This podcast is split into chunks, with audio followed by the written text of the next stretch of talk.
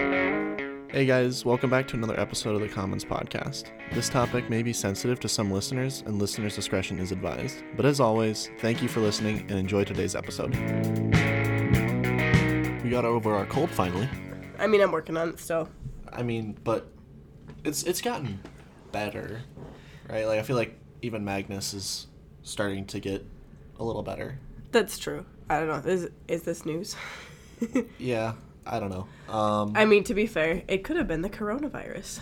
oh, yeah, I hope not, because that means that I mean, if it was, that means we're over it and we're good, right. well, at least that's the hope, right? Right. I mean, hopefully we didn't get COVID because that would be awful. Because we live with our grand my, my my grandparents who are very elderly. Well, yeah, but they're not. awful. They're not. They're not sick, and we're getting better. So Well, right, but I mean, who knows? They could have contracted, and that means that we're just waiting for them to start the symptoms. it's true. But I don't know. It's been well over a week. I feel like most people show symptoms within seven days. That's what I've heard. I feel like this is a conversation happening nationally. Like, oh no, what if I have it? Oh no. I know. Like And I think this is the most relatable conversation we've ever had on this podcast. Is like, but what if we have it? What if we spread it to someone else? Like, this is literally the mantra of the nation right now. I know for real. Like you get a cough and you're like, oh my gosh, I'm I'm, I'm dying. I'm dying. You're like, my throat's kind of dry. This is it. Two weeks. And yeah, just put me in the morgue right here. right. oh, it's a scary time, man. Well, it really is. Like we joke about it, but like people are actually dying. It's horrible. Did you see that it was something like this event is the fifth deadliest event in U.S. history, behind like the Spanish flu, World War II, the Civil War, Yeah, you and then the Spanish that. flu. I th- Wait, did I already say the Spanish flu? Spanish flu, World War II, Civil War. There's one more in there that I, I'm forgetting, and then it's coronavirus. Right. And we're not even done yet.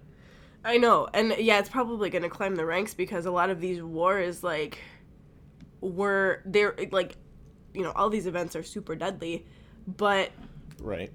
I don't know. Sickness is so, something else, especially when, because you know, you only have to have a death rate of like, you know, the coronavirus is somewhere between one and five percent. Like we really don't Wow. know.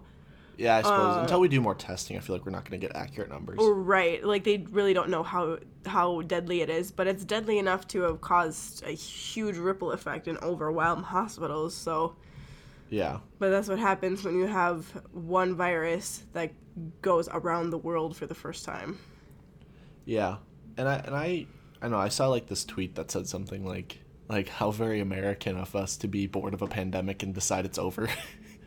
Dude, seriously, like I feel like everybody is just starting to relax and I'm like like yeah, we live in Minnesota and we're fairly safe. Yeah. We're lucky.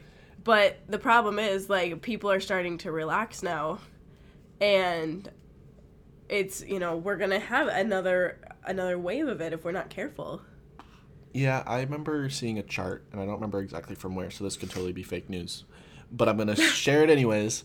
Um, but it was showing a chart on like deaths per month during the Spanish flu, so like 1918 to 1920 during that time period of deaths attributed to the Spanish flu, and they talked about how there were restrictions and things that we're doing now, like social distancing. This is not something that we've done, or this is something we've done in the past, and they were showing how the response to the Spanish flu in 1918 um, how they had a bunch of restrictions at first and there's a low number of deaths and then people started asking for like restrictions to be eased and the government was like yeah sure deaths seem to be low seems to be not that big of a deal and they did and the next month was literally a record setter and it set the trend for the next two years That's crazy. And so I, I don't know if that would be the same thing with with coronavirus because I don't know how the Spanish flu and the coronavirus are similar. I'm not a medical doctor, so I don't know. Right. But just looking at a chart where everyone's comparing this to like the Spanish flu, it happened 100 years ago. You know, there's a lot of similarities, even in the spooky ways. Right. But who I knows? would I would just hope that I don't know, there's just with the, the way the internet is, there's just so much misinformation and it's so easy to uh, Uh, to believe something that's not true and it's so easy to second guess yourself because of the widespread contradictory information that's out there. Yeah. And so like you really have to watch yourself and really like critically think about everything when you're trying to figure out what's actually a fact or not. Like it's so sad, but we just you can't just see something and automatically assume that it's true. Yeah. What did Ronny Chieng, the comedian, say on that one special he has on Netflix where he said something like, "Who Oh, would he have said thought?" a lot of things in that special. well, what did he say? The one pertaining to like he said something like, "Who would have thought that all of human information could have made you this dumb?" oh. Like you have the internet, which has access to all human knowledge and information. Yeah, he said- and yet we are the stupidest generation on earth. he said that using the internet is gonna be like like smoking, smoking. cigarettes. You're like, oh, you gotta use the internet outside. It's secondhand stupidity. this is this is so true But though. I mean, honestly, his Netflix special was one of my favorites. if you have a chance to go watch it, go watch Ronny Chieng on Netflix. He's Yeah. oh my gosh, is so funny. And the Uh-huh. fact that he's from China criticizing America just makes it all the more funny. Because it's just he comes from a place that we criticize all the time. And he's like, You don't understand. Us Chinese folk, we criticize our own country. Like he even said that in Chinese, the the Chinese word for China is like the middle land. Mm-hmm. But but w- the word for America in Chinese is the golden land. Like we didn't even name our own shit as good as we named your shit. you know, and and I think that's it, it just makes it so much more funny. He's like, I, I preface it with that, but you guys are kind of dumb. right. And Well, we are, you just gotta go watch it. Uh, It's- yeah, we it's- are so dumb as a nation. The yeah, his Netflix special was hilarious because it was mostly on it was on Americans and weddings, and since we planned a wedding last year, because I guess he had to plan three weddings, yeah, and because because of his family that lived in different places and whatnot, and so I just I remember us planning one wedding, and we went in like it was a wild story, but basically, uh, me and uh, his mom planned our wedding in five weeks. wow. Oh yeah, that's right. You and my mom did do a really good job of planning that on. Um, but yeah, we planned a whole wedding for under four thousand dollars in five weeks. it was a working class wedding. and it, w- it turned out really good. Like you wouldn't have thought that it was a budget wedding, but Yeah. In yeah, any it wasn't like uh dollar store napkins were being handed. no, no, no. Like we we did it we did it nice. We just Uh-huh. we just had to get creative and we we, did. had help yeah, and we did good. No, it was good. So yeah. Anyways, we're not if here. you want tips. believe it or not, like this is this podcast is not about the coronavirus or Ronny Chieng or weddings. Believe it or not. You know, I think it's interesting though is what you said, like Americans really are stupid. And I think this is a perfect segue in talking about gun control and gun rights and and issues pertaining to these things. yeah, that was the, that was what this we're trying well, to talk we about. just we handled this issue of of guns, like guns in general. We handled the issue and topic of guns so stupidly as a nation. Mm-hmm. Like just in the way we talk about it, both sides, both sides are so dumb. They don't get down to the reasons why we even have these issues, or they can't be nuanced enough to talk about, you know. Some of the issues between classes and race and, and, and that are so intertwined Right. into this gun debate. like everything is so specific. Oh yeah, and- like you're people are looking at it big picture and also using slippery slope arguments which are uh, logical fallacies. right and um it's just it's sad It really because is. it's it's fear mongering and it's really the inaction is killing people It is. And I think, you know, I feel like in just our discussing of this show and going through the show notes together, I think we've found kind of a way that I feel like if more people were to listen to this and see these arguments, some of these actually might really make sense. And some of it doesn't have to be contradictory of either side of the argument because this gun debate is apolitical in a lot of ways. well yeah and it, it it should be it shouldn't be about politics and if it is you're looking at it the wrong way Right. I, I really think that gun rights in general or the gun debate on gun control should be apolitical. I don't think that it should be a conservative thing to own guns and if you're a liberal you tote that stereotype and never, you know, you're a pacifist. Well, and the problem the problem with making gun rights a political issue and not a social issue is because at that point you're literally bargaining with people's lives because people are dying from gun violence every Right. single day. And the if you make it political and the politicians who make it political are using those lives as bargaining chips, Yeah. it's sick. It really is sick because I think there's there's a reasonable way that we can kind of go about this, you know. And I think when when when Second Amendment right activists sort of hear the idea of gun control, they freak out. You know, like how many times have we see the NRA back a politician who has promised to like veto or block any sort of bills or votes that would, you know, come into play on gun control. That like like we're talking like zero amounts of gun control. Everybody has a gun. That's what the NRA wants. And stuff like that is like that's kind of stupid.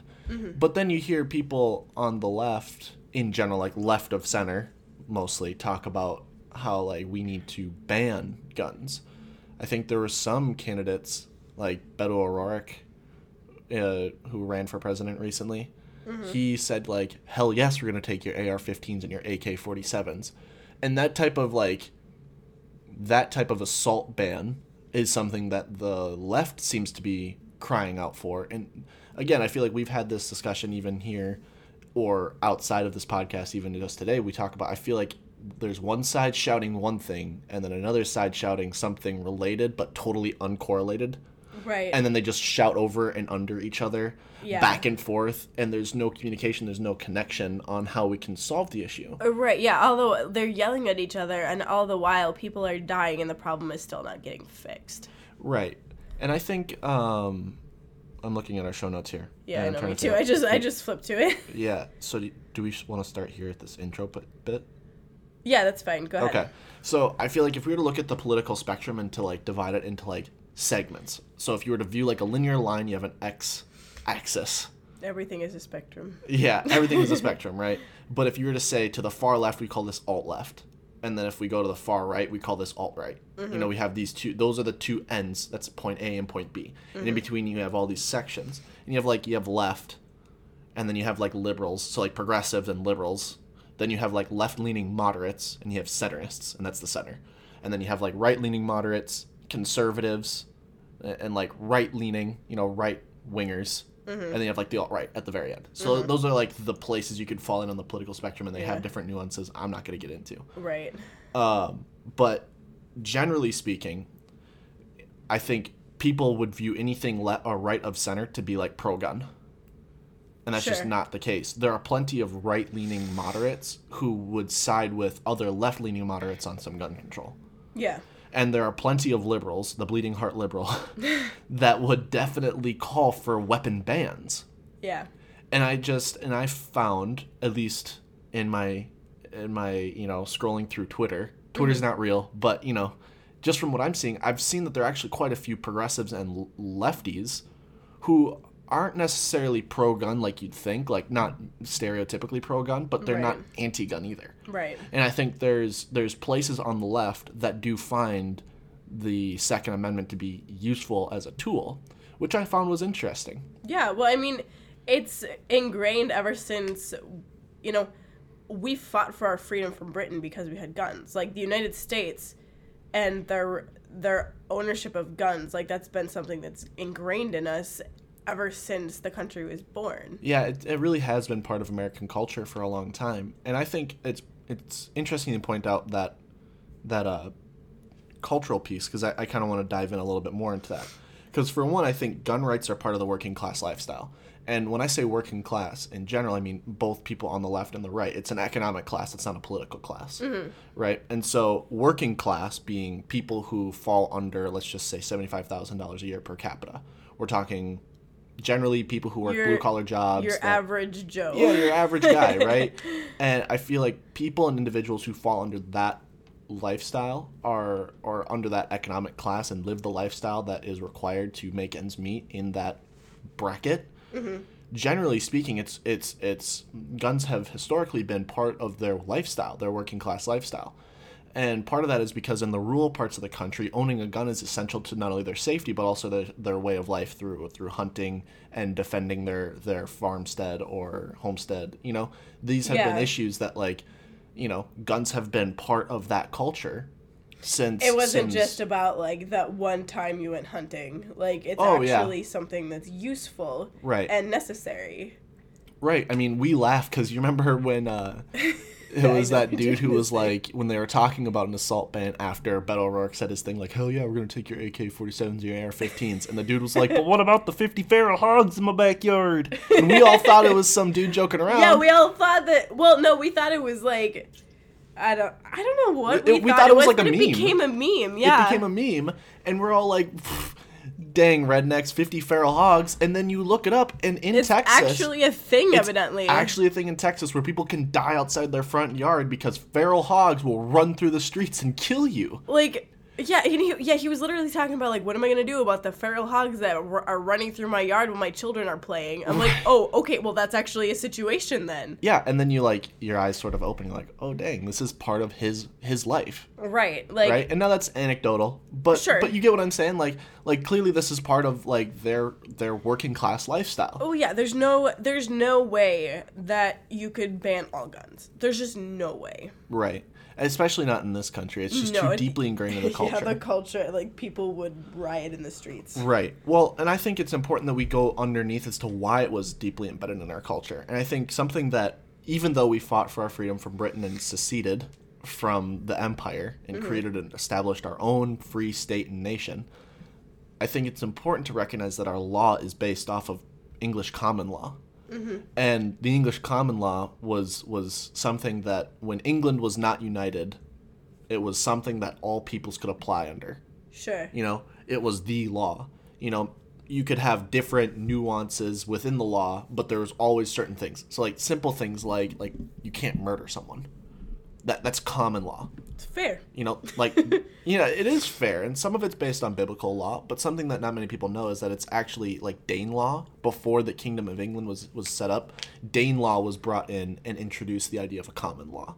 So this is something that goes back thousands of years, you know? We're talking like the Viking age. yeah And so, this idea behind the right to bear arms is something that's been with human beings for literally since the time of Jesus. Uh huh. Which is crazy It is crazy. And and I think it's important. I want to share a quote quick from Sir William Blackstone, who was a member of Parliament and judge. He was a Tory, which is the Conservative Party in England. Um, and I think he, this was in 1689. Uh, he said, uh, "The last auxiliary right of the subject, you know, the the individual, is that of having arms for their defense suitable to their condition and degree, and such as are allowed by law." which is declared by the statute and is indeed a public allowance, under due restrictions of the natural right of resistance and self preservation, when the sanctions of society and law are found insufficient to restrain the violence of oppression. Now, I want to break that down because that's a lot of old timey speak, and I don't want to lose anyone because this is really important to the basis of this argument. Mm-hmm. Is that I want to point out a few things. He talks about how it's the last auxiliary right. Like, after all the other things that you can do in your life, this is one of the last things that you can hold true to. right like a last stand so to speak Yeah, this is the you, when all other options are exhausted. This is your right to freedom. This is or your insurance to freedom, right? Um, so that's one. So it's not the first, you know, forethought of like the the mind of the subject or the mind of the individual, the civilian, right? Right. It should be the last resort. Um, but it is a public allowance, which I think is equally important to point out, and why I think this this uh, this idea behind the Second Amendment that everybody should have it is is BS. Not everyone should have it because this is an allowance. Think about like what like when we were growing up as kids. Like you were given an allowance for doing something good, but if you didn't do that good thing, you didn't get the allowance. Uh-huh. So this was not necessarily a right to own arms. It was a right, it was an allowance to have the arms, but it was because of the natural right of resistance and self-preservation. And Yeah. that's the big thing. Is that this man, this this conservative in England back in the 1600s had the foresight to recognize that as technology and as the society itself progresses forward, there are going to be different challenges. But one thing will remain certain is human nature. And humans aren't very nice people right humans in general are pretty effed up. We've done some pretty pretty crazy bad things, and it should be a natural right that you have a a right to self preserve yourself. That Yeah. if you're put under duress, whether enslaved, to a oppressive system or you're under threat of life, you have a right to resist and you have a right to self-preserve your your lifestyle. Yeah, and that's totally totally fair. Now I can hear all of the conservatives screaming in the background. but Austin, it is a right to bear arms here. And that's that's because common law is not what we apply to. We have constitutional law, and that's totally Right. different. And we're going to dive into that in just a second. But the reason why I want to point out this as natural law, right. I want to point this out as natural law, mm-hmm. is that you have a right above all other rights to self-preserve. Yep. Now, this is this the reason why I say it's natural law is because it's it's nature. Yeah. Tell me, Kelsey, who hunts deer with your dad, if you shoot at the deer and you miss, you hit the tree behind you. What are the two things it does? Either what what happens and I've seen it happen both ways. Yep. One thing that they do is they freeze Why? cuz they're thinking, well if something is out there, they you know, sudden sudden noise. Yep. You're the deer.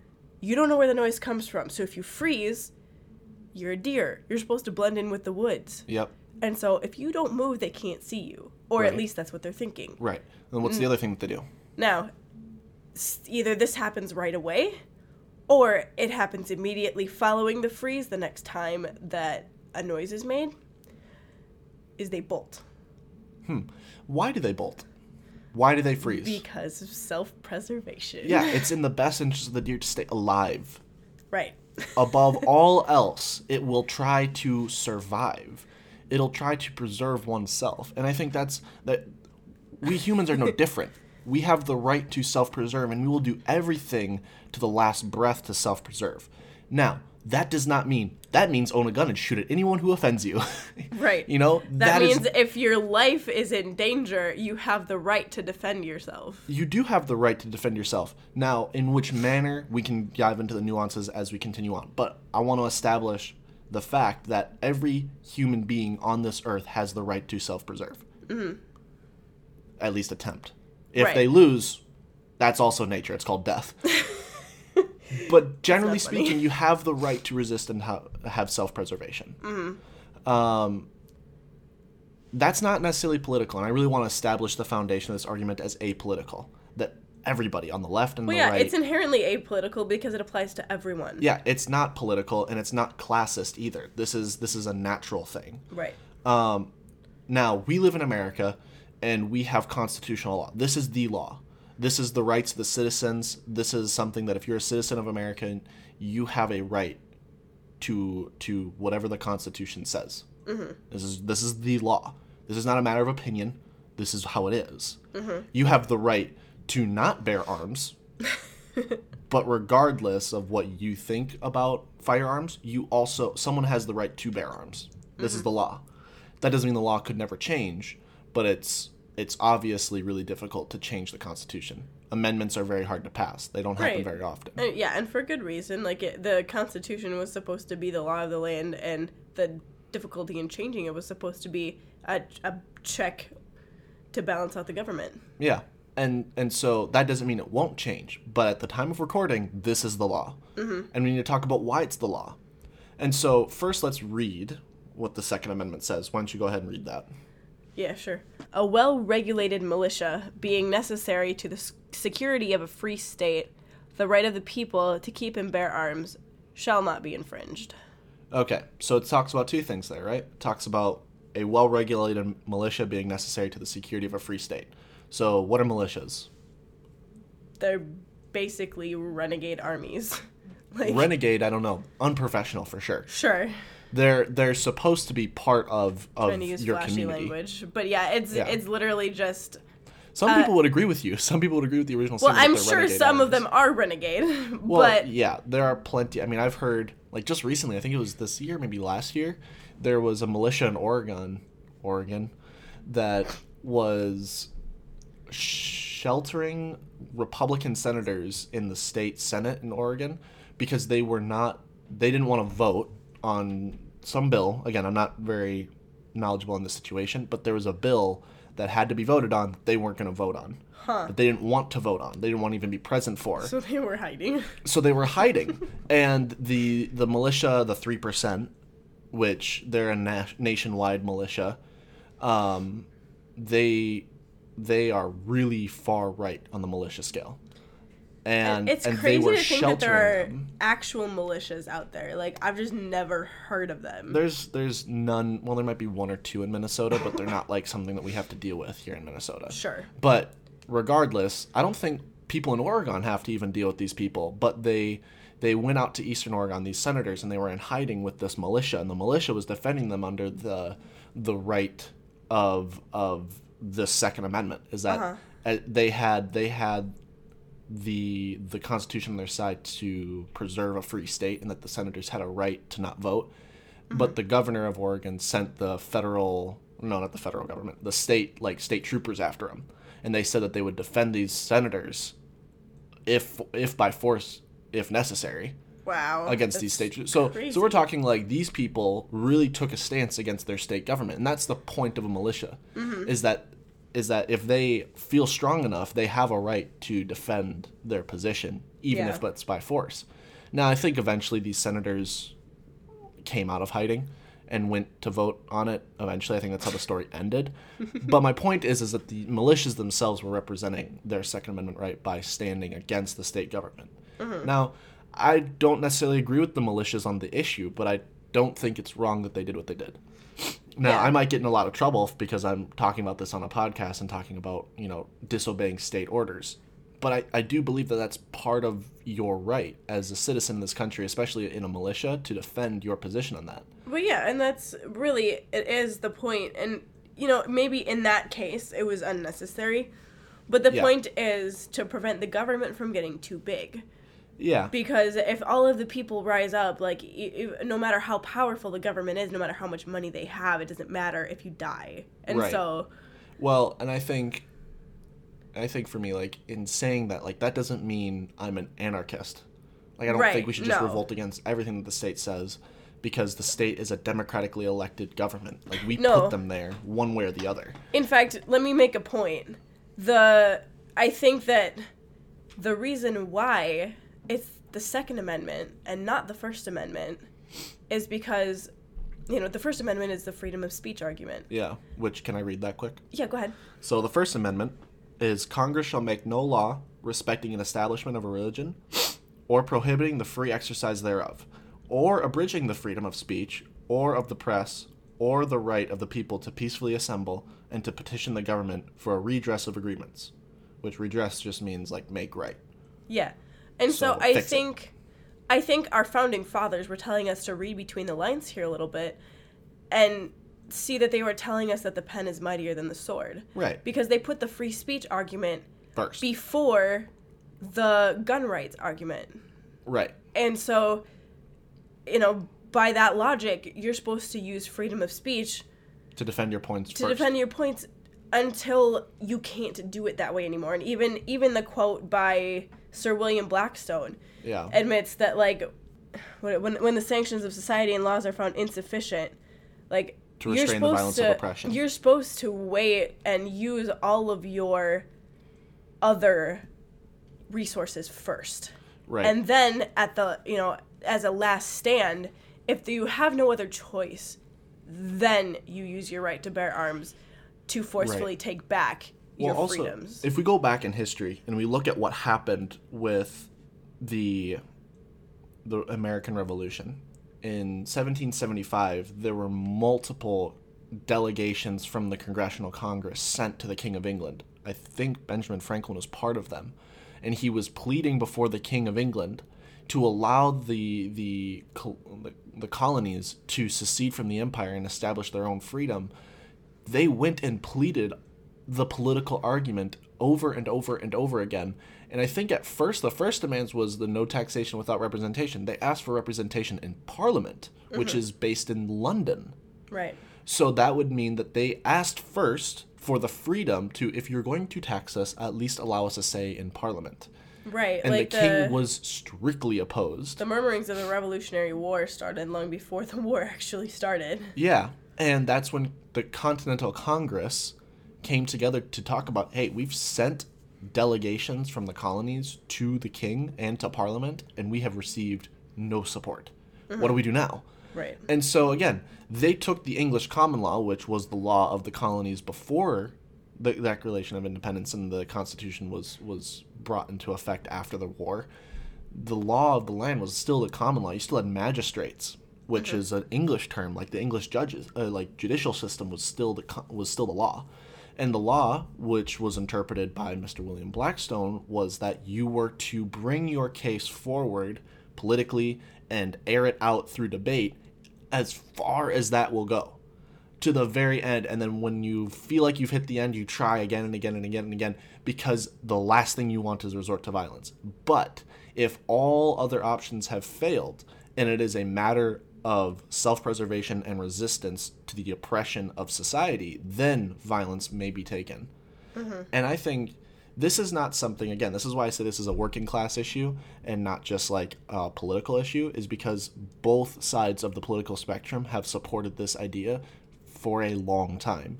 And the reason why I bring that up is because Karl Marx, the father of communism, and uh, Frederick Engels, the co founder of the Communist, or the co writer of the Communist Manifesto, said this. He said, Under no pretext should arms or ammunition be surrendered by any attempt to disarm the workers because they must be frustrated by force if necessary. Now, this is Karl Marx, a lefty as lefty comes. He was, he is like by some considered to be as far left as you can go. Now, there are some people who do go farther left than he does, which mm-hmm. is pretty, pretty credible. It's quite a feat. Right. But- but he's the farthest left that you can go without sounding like a complete whack job. Yeah, without talking about aliens and Utopia. Um, excuse me, no offense to anyone out there. Um, but but as far as this goes, like he is the inspiration for plenty of lefties. In fact, most lefties have probably read Capital or at least the Communist Manifesto, or at least know his name. They at least know that much of Marxist thought is really revolutionary and and and very much working. Cl- I mean, he calls for a dictatorship of the proletariat, which is like the working class rule indefinitely and and with authority. And so this is this is coming from a lefty on that authoritarian scale. And he even believes that we must not surrender any arms or ammunition. Why? Well because if your freedoms are being taken away you got to push back and you should push back with words but if you have to you know as he puts it even if it's frustrated by force mm-hmm. if you put forward with violence, it's still better than having your freedoms taken away. Yeah.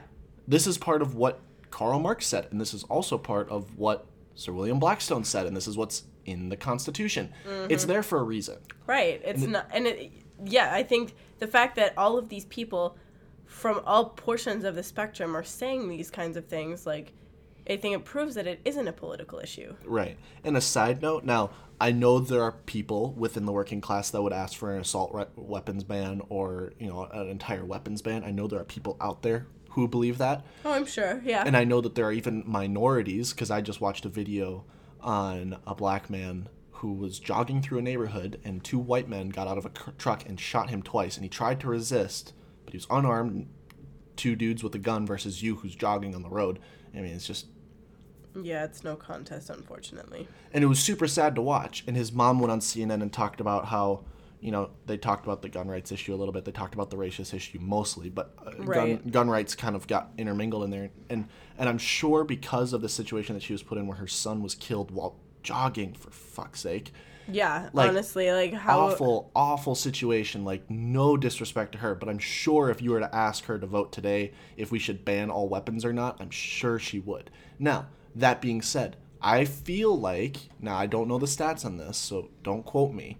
But if you look in the media, who are the people who call for weapons banned mostly? It's white suburban women. And it oftentimes happens after a school shooting, which is super tragic. No one should die from a school shooting. Those are kids, and they have all of their life in front of them. And I'm totally honestly, sympathetic. I cannot believe that more didn't happen after the Sandy Hook shooting. Like right. they're freaking kindergartners. It's so sad. And I don't want to come off as insensitive or unempathetic in any manner because I totally am. And my solution would not be, oh, we should just arm the schools with guards, you know, and, and Yeah. that's not a solution either Yeah. at this point. Police state, hello. Right.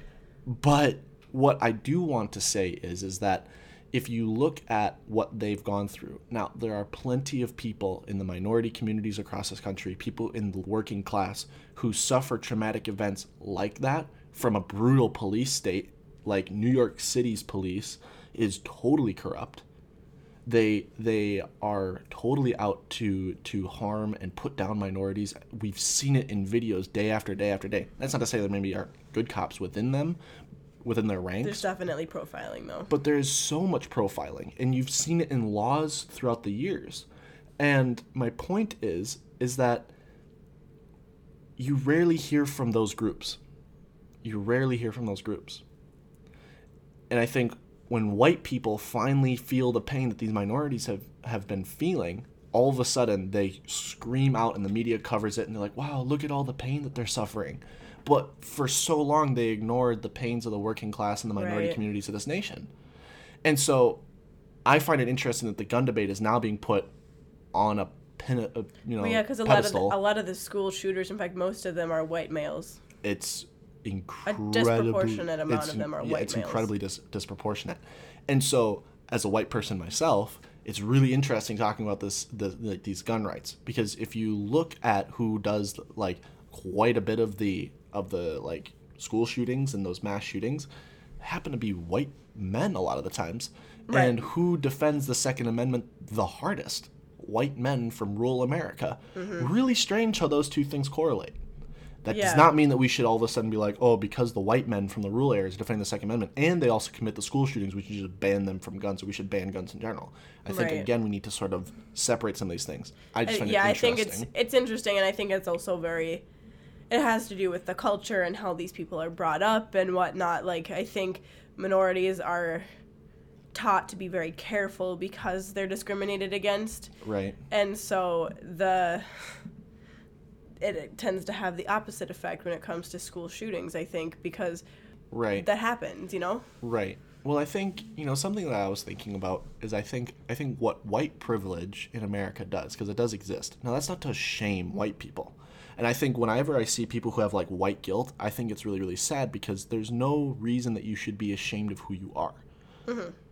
But you also need to recognize that in America, you ha- there's a certain amount of privilege that that is gifted to white people from birth.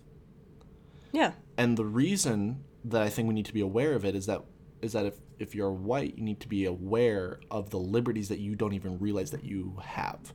So like um, again, I saw another video about how a white guy was running through the neighborhood with his gun in his hand, talking about how he was going to shoot people. The cops surrounded him and they're like, "Put down the gun! Put down the gun!"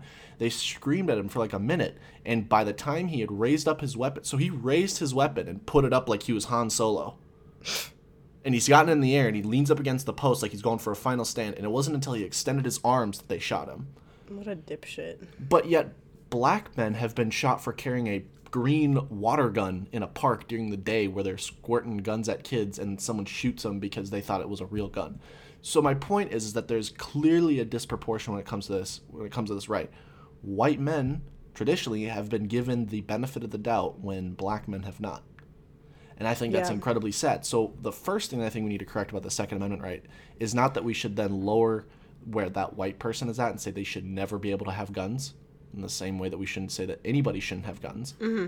But we also need to understand that if if someone's holding a weapon, he's not being afraid of minorities first of all. Right. We just, Honestly, like- like, we have enough people in the United States that are non-white. Like, can we please get over this? Yeah, it really shouldn't be an issue. Like it's 2020, people. Like stop being afraid of that black guy down the street. You know what I'm saying? Like I feel like I have to explain this to some of our friends because they get scared of the hood. You know, the ghetto. Oh, I know. And like just even just talking to my parents, it's like, oh my gosh, like they grew up, and we're Yeah. we're racism, even like very like overt racism that they don't think is racism Yeah. is just acceptable. Like just the way my parents talk, I'm like, holy crap. Is that really what they grew up in? Right. And I think it's so sad because I just, and I think what's really opened my eyes, I've talked about this a little bit before, is that my experience through soccer really opened my eyes and kind of drew me away from that culture. Yeah. Is because I've, in, I've, I've not been with a majority white group for so long. Like, I've Well, not yeah, had a sports kind of level the playing field. That's what the beauty of sports is. Is like Yeah. you're It's basic merit. You know, right, it's a like meritocracy as meritocracy gets. right. If you're good, you're accepted. right. And there are a lot of good soccer players who aren't white. the majority of good soccer players aren't white. Right. Yeah. have we have we heard the what's going going on in the United States with soccer? Yeah, it's awful. And you know, I think for me, like I've I've I've gotten to get to know some of these people, and I realize that some of them are really, really genuinely good human beings, and it has nothing to do with culture in general. Like I, I don't feel like black culture produces violent men like you hear from a lot of white people. And I think this is just totally false. And so I think we need to get rid of this narrative that a particular culture creates violent people. I really think circumstance creates violent violent people. Oh yeah, I'd agree with that. Like if you're born into a low income, like you are so much more likely to have to break the law to survive. Yeah, and and here's another thing I was thinking about is that you know when it comes to gun rights, like who can own guns? Well, it's upstanding citizens. Generally, there's background checks done and stuff like that. But I started thinking about what that means. Mm-hmm. When you get a background check, they check your criminal record. Well, there are plenty of people, and minorities are at a disproportionate advantage in this. Is that you can get charged with a marijuana charge way easier if you're not white because I know plenty of white people who smoke and don't have charges against them, but I know plenty of minorities who have smoked weed one time and gotten charged for it because they were out in like in a parking lot w- with their windows down and someone called the cops on them. Right. And I mean it's anecdotal, so we don't have statistics, but Right, but I know it's if there's any minorities listening right now, it's everywhere. you would you could confirm this just because it's it's it's just almost common knowledge at this point. Right.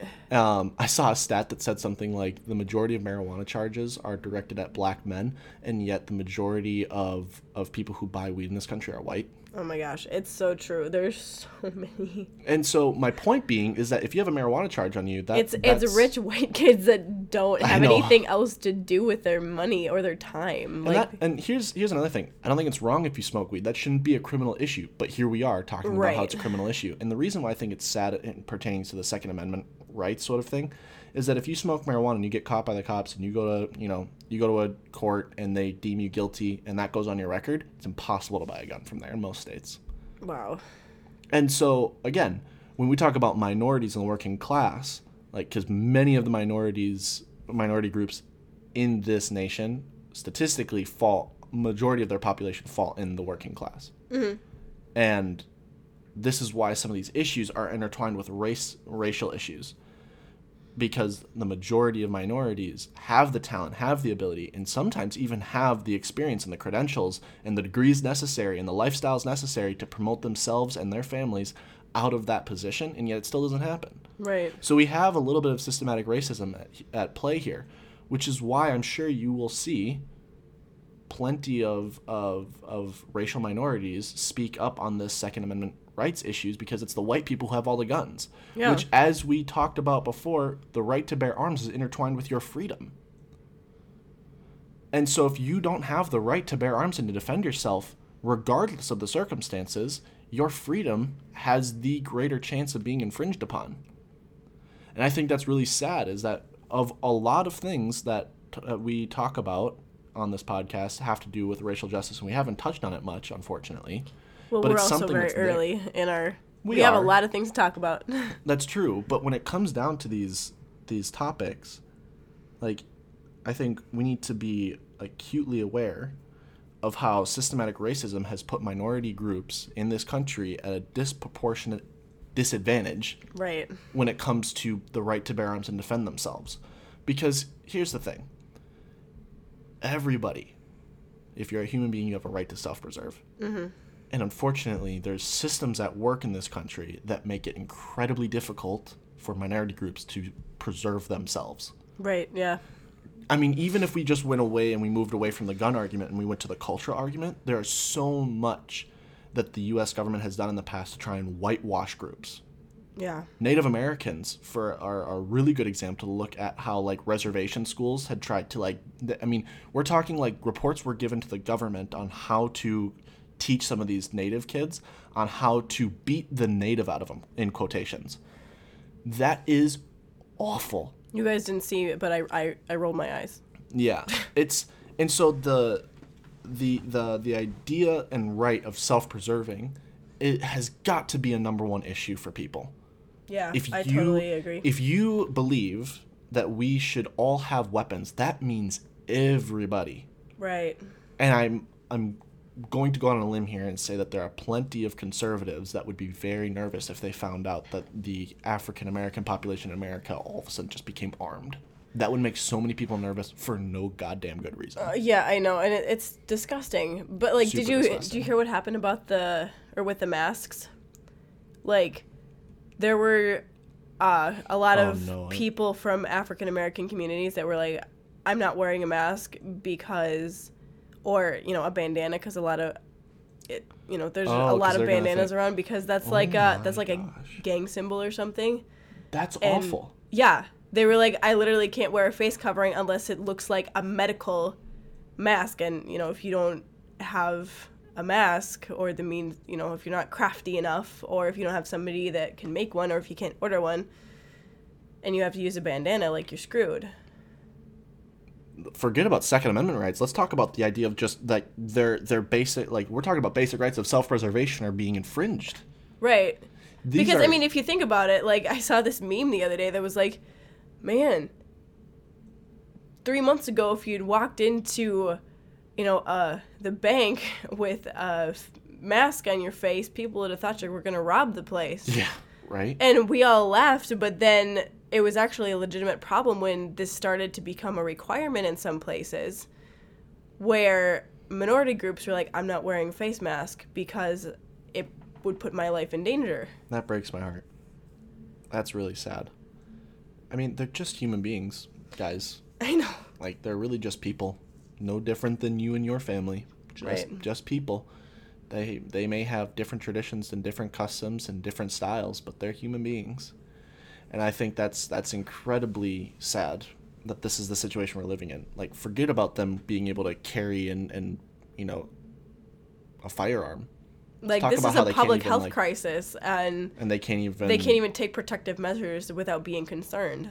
that's this is something that we will have to di- dive into a whole separate podcast on. Yeah, we will have to do a whole podcast on the coronavirus Yeah. and the debacle that is the current situation. Right. But if we were to talk about this in terms of like the attack on self preservation, you know, originally the Second Amendment was established in order to ensure the right to, of self preservation. And that's only if the First Amendment was not sufficient. Right.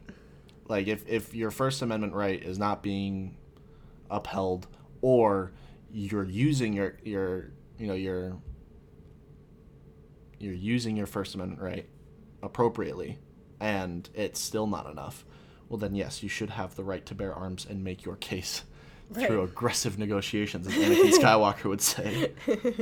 Um, and, and I think something that I heard uh, a police officer even talk about, and how he would say that it's good for the community community to have access to, to weapons like that, is because the police are by definition employed to the state, and the state sets the laws. And if the laws get out of hand, police officers are by law required to uphold the law, even if they're not good ones.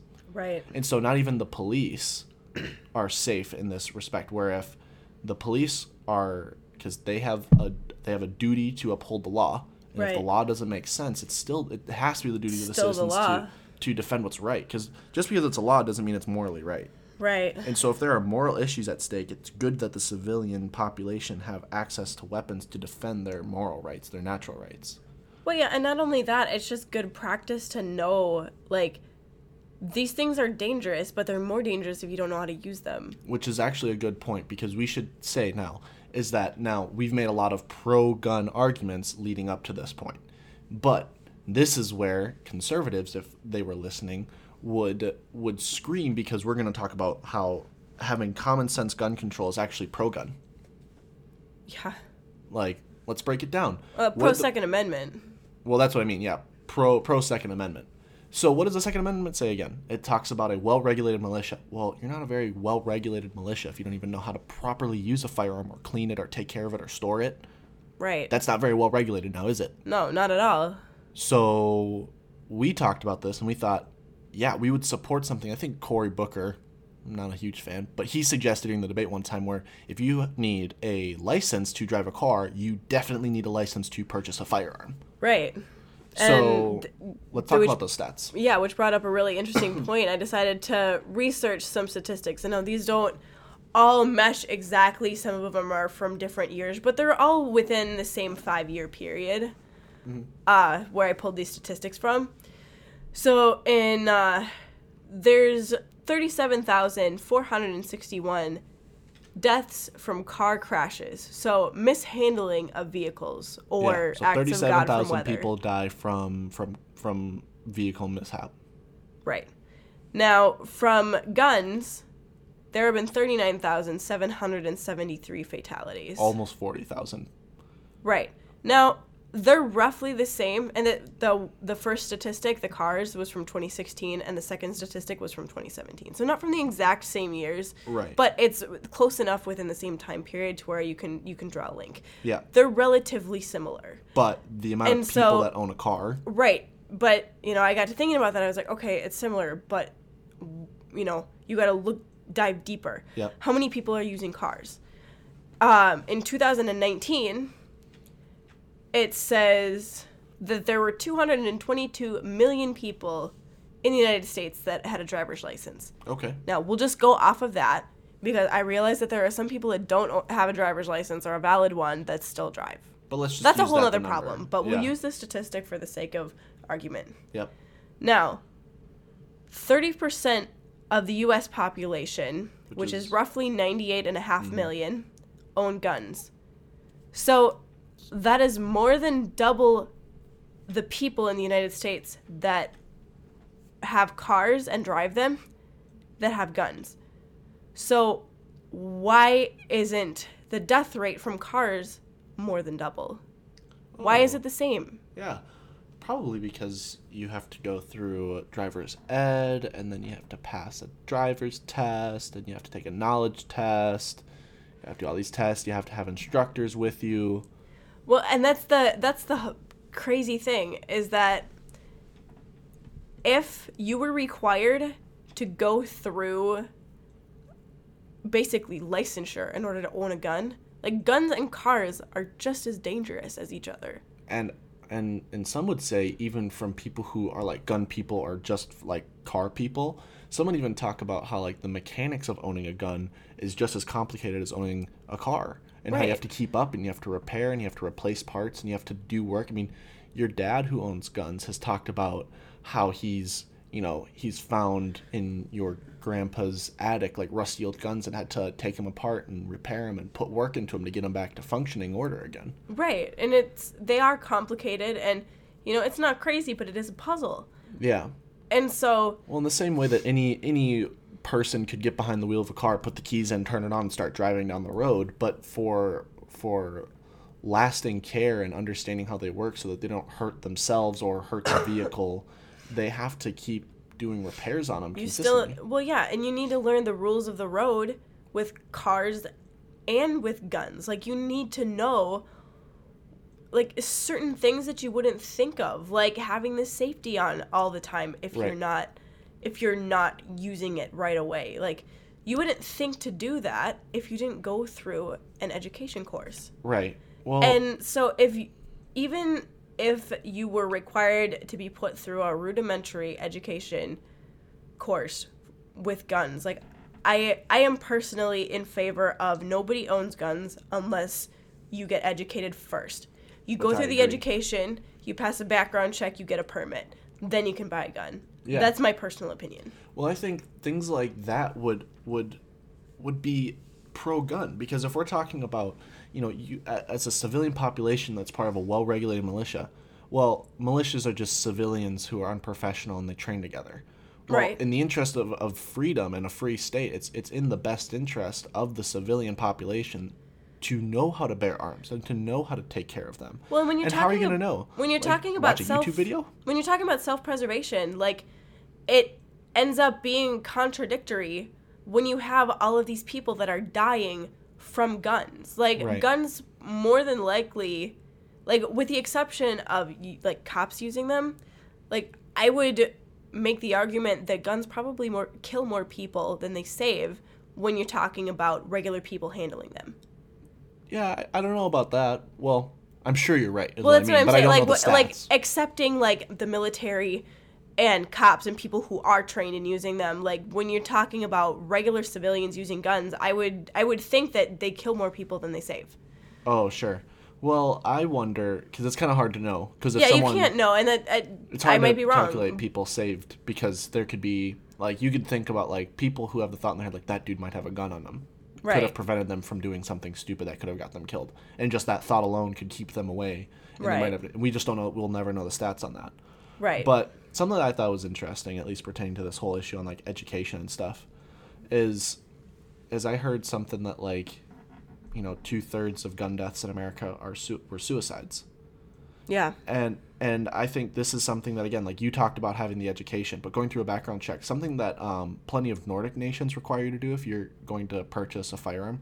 Like other than the U.S. and then Yemen, which is the second most guns per capita, Finland has the third most guns per capita, and in Finland you have to pass a psychiatric evaluation. You have to go to therapy to get evaluated, not just for the purpose of guns, but to for your own mental health. And then the therapist will tell the, the government, like you have to get written consented permission from that therapist who's regulated under the the government Right. to determine if that person is of sound mind to operate a firearm. Yeah, well, and I would 100% support that. You should be evaluated. Like people Right. who are mentally unstable should not have guns. No. People with a history of suicidal tendencies shouldn't have guns. No. People that have any sort of uh, schisms with reality, like schizophrenia or, you know, Right. hallucinations, like they should not have guns. Right. And I think if we were to look at the gun death amount that you have here, the almost 40,000, like two thirds of that, I mean, that's like 25,000 Right. people that, that died from suicides of that number. I mean, that's more than half. 66% of the population of those people that yes, two had thirds died is definitely more than half. obviously i know my fractions um i think in general you could if you if we were to figure out who is able now i'm sure some of these people who died from suicides got the gun from like a parent who wasn't being careful with their guns now that brings That's me to my where the point education part comes in. education because in that education i'm sure because also in other countries like finland you have to buy a gun safe and have it documented that you have a gun safe before you can buy the firearm yeah, like so you, need should, to keep that, that shit under lock and key. right.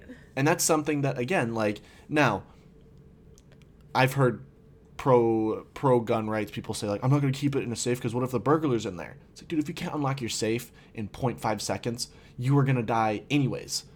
Like that burglar Right. is gonna come in and take your stuff and leave anyways. You shouldn't. There are safes in there that you literally punch in three numbers, boop boop boop boop, and the safe opens up for you.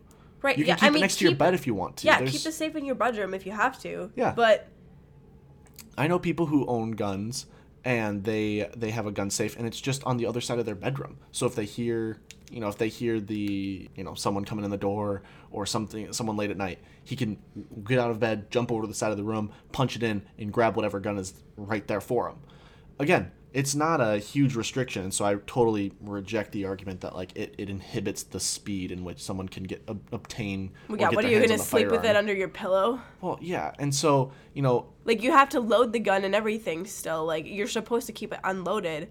And so it would take you less time to take it out of the safe than it would to load it. And so I yeah. Yeah, and so again, I think keeping keeping hands out of young people, keeping guns out of the hands of, of young people, particularly school aged people, right. I think is a must. Because the Parkland shooter was like an 18 year old kid who spent two months planning this this this horrible atrocity he was going to commit, and then no one knew, but he went to a, a gun shop, bought an assault rifle, and bought a bunch of mags and a bunch of ammunition, and he's 18 years old again, I feel like if he would have seen a therapist and he had to go through all the education and all that stuff, that we might be able to catch some of these crazy people.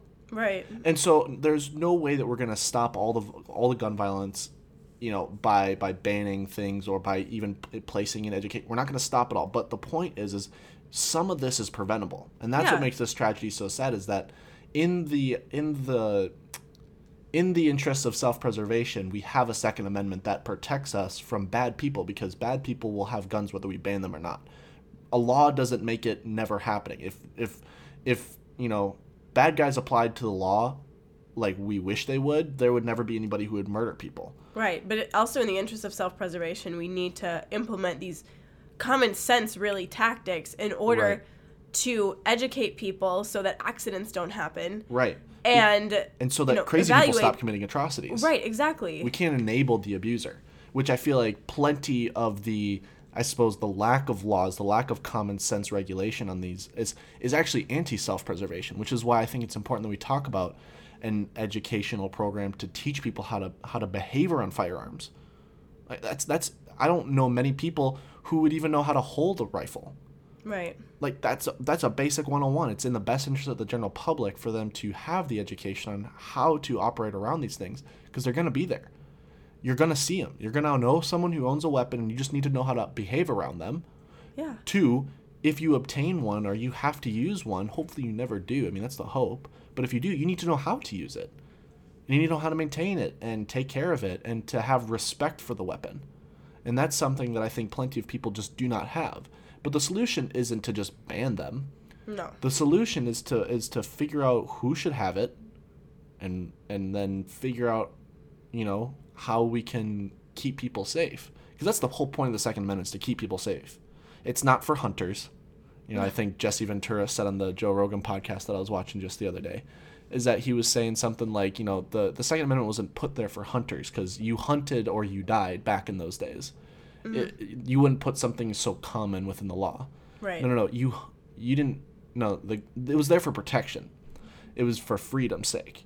And if we are going to, you know, put ourselves in a position where we're now being counterproductive to that value, well, we, things need to change. That doesn't mean we ban them, but they do need to change.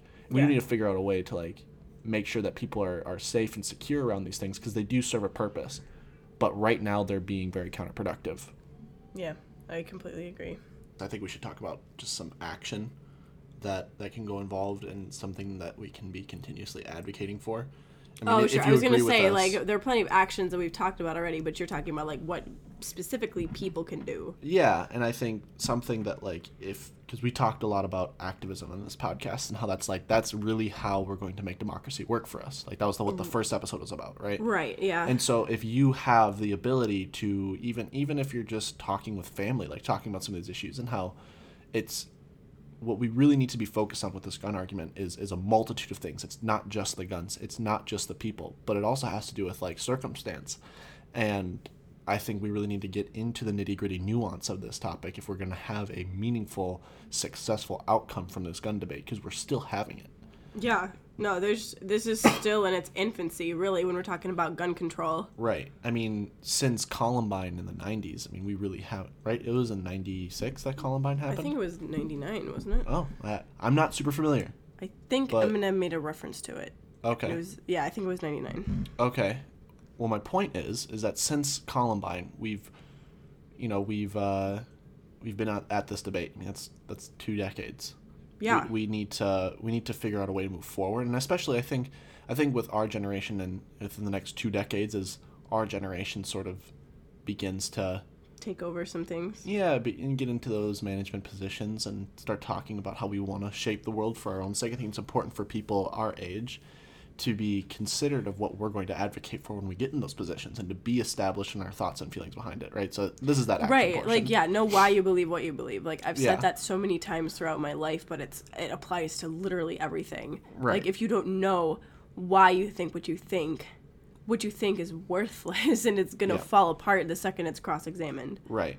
And so something that I think we need to advocate for for one is universal access to mental health treatment. Yeah. I think we have an issue underlying this gun problem that underlines every problem is that America is really mentally unfit for a lot of things. Oh, I totally agree. And you can talk all day about why or whose fault it is, but the fact is that mental illness is fucking rampant. It's prevalent in everybody's life. like we really you, need to address that issue. I would say because people are reluctant to seek out help for these issues. So Mm-hmm. I would say that uh, everybody's had a mental health episode at some point in their life, probably. probably. But many of us, if not most of, you know, Americans struggle with chronic mental illnesses. Yeah. Excuse me. Um, I think the next portion, the next thing I want to talk about is is programs that universally apply apply across the board to assist in economic standards of individuals would reduce the incentive to be in pl- uh, to be placed in situations where gun violence is necessary. Now I wrote that as a quote. Um, So uh, let me let me kind of dive into that a little bit. Sure. I really think that a lot of gun violence stems from crime. Now, people who are in an in an economic stand, generally speaking, now obviously there are unique circumstances, but generally speaking, people don't feel incentive to commit a crime of opportunity if they are already in a good situation. Yeah. So like if you're short on money, sometimes it's your own fault, but generally speaking, if you have disposable income, you're not going to be worried about when, you know, the next crime you're going to commit to to, you know, you're not going to shoplift because you have to, Right. right? And Although I've heard, I've heard stories of people shoplifting for fun, but those people are just yeah, and those people are stupid. right. And I think But like generally, when you're speaking about people, like they're not think the going to take an unnecessary risk. Well, and I think that's that's what I'm getting at is that when your life is stable, you don't want to take risks to Right. risk the stability of your life. Um, and I think there are there's a lot of instability in minority communities because of the situation and the system that America is li- like you know subjugated to. And I and I know we've we're going to discuss some of those racial issues in a future podcast. Mm-hmm. But even if we were to look at like who suffers the most economically in this country is minority issues is, or is the minorities. That's an issue for the minority community. Right. Um, and you know, I think universal programs, not means tested ones, are more efficient and they raise the floor of the society as a whole. Right. And we've talked about this, and we're going to talk about it again and again and again. Yeah, and so to hammer home some of those previous points that we've made, that I think I think this gun issue is also tied to the economic issues of this country because they're the working class, uh, you know, anyone who's in that class that that's that's something that can be applied to anybody of any, you know, race, gender, and and position in society. If you're in that working class, this is an issue that we need to really talk about because working class issues also tie into racial ones. They also tie into social economic standing, right? Obviously, but they also tie into Yeah. the gun issue, which is a deeply rooted social issue and a cultural issue. And we really need to address that I think in my personal opinion from the stats that I'm reading and the research that we've done is that it's our opinion that if you can raise the floor of of of the society as a whole, you'll Right. see a violence decrease Yeah. and gun violence is a portion of the violent problem that we have the violence problem that we have in this country Right. And a big portion, really. yeah and i just saw a stat talking about how because while we were researching this i'm looking at all this information and one informa- one piece of information that stuck out to me was was that you know handguns are the number one uh, method used in a violent crime and the second most was knives, and then the third most was other methods, so un- unspecified method, like maybe a hand fight, or you picked up a glass and threw it at someone, right? Like something Right, yeah. strange, like domestic violence, and then it was other weapons. So we're talking like a shotgun or an assault rifle. I think that's something we really need to talk about because we need to get nuance in these things. But a lot of these violent crimes that are committed with the handgun are most likely going to be robberies and, and opportunity crimes of that nature. And that's a result of economic circumstance, most likely. Right. And so we need to discuss like universal healthcare, universal job programs, universal housing, things that we can provide as a society. Now, that doesn't mean you get luxury mansions. You know, it doesn't mean you get a hundred thousand dollar a year job. But we're gonna talk about we got to talk about how we can make healthcare to everybody accessible and and universal. We need to talk about how there are enough jobs to keep people working to provide for themselves. We need to talk about how people need to have a roof over their head to be stable. Yeah, and I feel like the coronavirus is going to force the hand of some of these politicians to talk about some of these issues because, you know, crises just amplify Right. the problems that already exist in society. And Right. so these things that have been pushed down and ignored are going to come to the surface right. very soon here. And then I think the last point that I would make that we need to advocate for is specifically pertaining to the immediate issue on gun control is that the general public needs to be educated on how to own, use, and take care of a weapon. Not only would this keep the general public safe, it also appeases anyone who's pro gun right and i think in, in a in a big way because you have to create compromise in politics politics is, the, Yeah. is a game of compromise mm-hmm. and if you can make the argument that to have a general public that's educated and regulated on these gun issues, that that's actually more pro Second Amendment than just having anybody willy nilly purchase a gun from down the street. yeah if that's you actually safe. read the Second Amendment. If you read the Second Amendment, you dive into what it means. It's pro Second Amendment to make this compromise, which I don't understand why we've not made this compromise Right. because it seems so common sense, sensical that we just dive into something like a like I really think that if we had the option, I would immediately demand that everyone go through a gun safety course. Everybody. Yeah. Because it's just important that we know what these things are. They're going to be out there. And it's something that we will never be able to avoid even if there's an assault ban because people will obtain them illegally and we need to know how to curb that issue if we were to ever come across that and i think the general public being educated on these weapons is a good step in the right direction on how we continue to create a safe society Yeah, because I think I think the biggest way to create chaos is to be afraid of something. mm, mm-hmm. And so. I, I think that going off of that, one of the main things that we need to do is to take take away the mystery, take away the fear around these guns. Like there are plenty of things that we interact with on a daily basis that could have the potential to be deadly. right And so and it all depends on how you look at it. And so, you know, we need to, you know, look at the look at guns for what they are, give them the respect that they deserve. mm-hmm. And at the end of the day, educate ourselves so that we don't have to be afraid. Yeah. I'm I was really nervous to talk about this topic because it's such a controversial one and I really am empathetic and and open to hearing all sorts of ideas from all s- different kinds of people. Yeah. Everybody's got a take on this, I think, and I think it's important to be willing to hear and listen to other people's, you know, really heartfelt beliefs on something so controversial and so widely affecting other people. And I don't want to come off as insensitive. And I really feel like I'm sure as soon as I post this and anyone who listens to it could go back and point out how, you know, this is such a conservative take. And I really, again, I think, I think that uh, that's the biggest thing that I worry about in the future after we publish this is that this this I'm sure this might come off as a really conservative take, which is why I really wanted to put it in the the realm of how it, it doesn't need to be a, a partisan or a political spectrum issue. That it's really a a a freedom issue. It really is a, a self preserving a natural rights issue at its core. Yeah. And I think I would hope that any of our listeners who have reached the end of this podcast would would understand our heart in this is that it's that it really is it needs to be apolitical. It needs to be looked at not from a political perspective, but really like a, a natural what is in the best interest of everyone. Um, we have to be careful as we go forward on this debate because we don't want to leave anyone out of it. It's important that everyone be heard on this. It's important that everyone have a voice to share and talk about and talk about in a reasonable manner.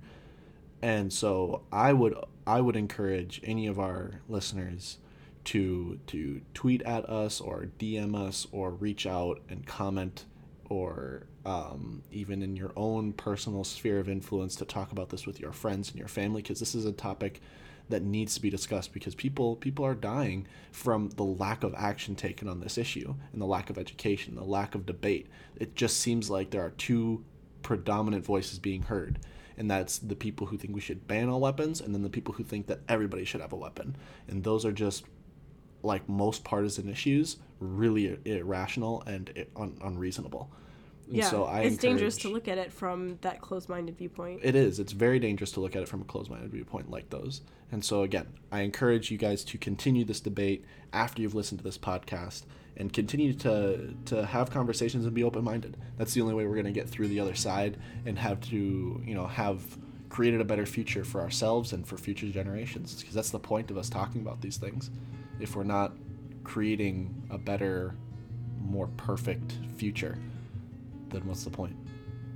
yeah, it's a great question. I think a great way to end it. hmm I agree. That was Guns N' Roses on the Commons. If you enjoyed the episode, please consider sharing it on Twitter and tag us at the Commons WCM. Thanks for supporting the Commons podcast.